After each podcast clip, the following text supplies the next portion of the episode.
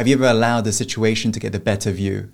And as a result, you end up feeling so stressed or overwhelmed or frustrated. And as a result, the worst version of you showed up that day. Is that true? If you can relate to this, be sure to pay close attention because I'm about to share with you how can you stay calm no matter what you're experiencing in your life. It comes down to these 3 proven steps, so be sure to pay close attention. Without further ado, let's go on to the first proven step, which is to mind your thoughts. You see, being peaceful or calm is not to do with things that come our way, but it's everything to do with where we come from when things come our way. Let me give you a quick example of this. Imagine if I was to tell you to chuck your car keys to your friend's open palms, as in you're kind of going to play catch with car keys, okay? It'd be pretty easy, isn't that true? Now imagine this scenario. Imagine you're going to do the same thing, but you're literally in the middle of a basketball arena. This is during halftime. There's millions of people tuning in, and you're pretty much going to be playing that same game, as in playing catch, but it's going to be for a prize of $1 million, and you've got around 50 people surrounding you as well who's trying to compete with you. Do you see how your pressurizing thoughts about the situation can make you struggle in a task that was previously easy for you? Here is something that you have to remind yourself. Don't make the situation worse than it actually is, because it is these thoughts about the situation that makes the situation feel pressurizing to you. And so depending on how you're seeing that situation determines your response. And studies have proven those people who struggle in these high pressurizing or stressful situations do so due to the labels they're attaching to those situations. Those individuals who thrive under pressure attach a label that literally makes it make them see it as a challenge, whereas those who struggle with those situations have labeled it as a threat. And so there's a very big difference between perceiving something as a challenge or as a threat. Do you see that, by the way? And so whatever you're experiencing in your life or whatever you're going to experience, begin to see it as a challenge. Because by doing so, you are literally inviting your body, your sense of being, to step up and take on the challenge versus really allowing the survival brain to be triggered and you feeling fear in your body and feeling halted back and even more stressed.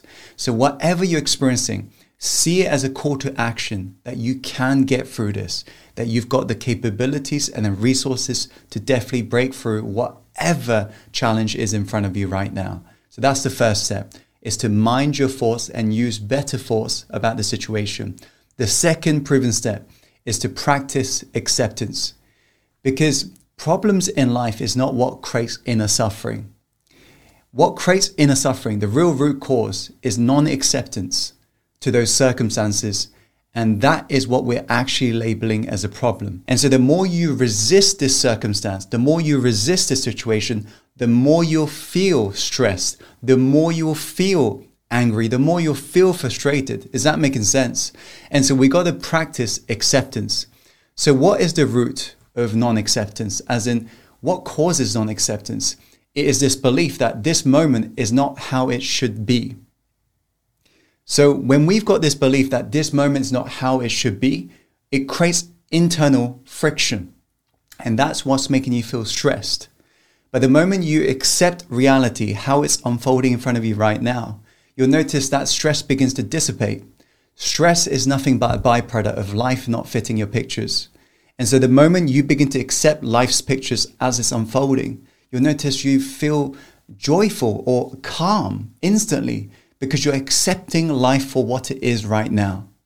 So practice the art of acceptance in every single moment, and remind yourself what you resist will persist, but what you befriend, you transcend, as a great saying goes.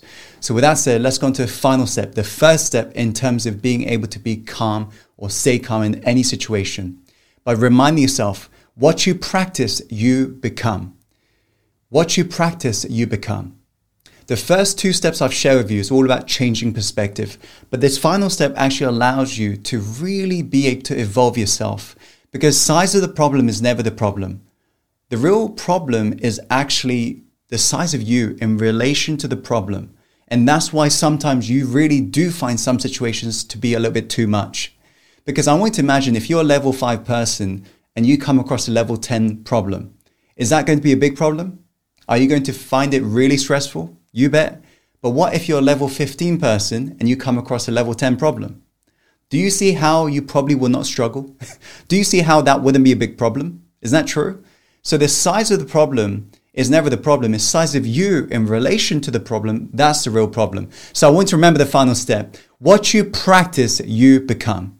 If you feel shy anytime you're in these situations, it's because you've practiced shying away from these situations so many times that you automatically feel shy.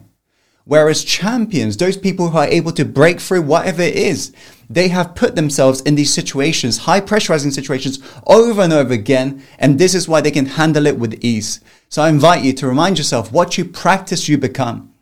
Instead of resisting it or running away from these situations, face it head on. Don't see it as a threat, see it as a challenge. And I invite you to really put yourself out there and really just continue to grow yourself. As after all, as a great saying that was once said by Rumi, how do you expect yourself to be polished if you're irritated by every single rub?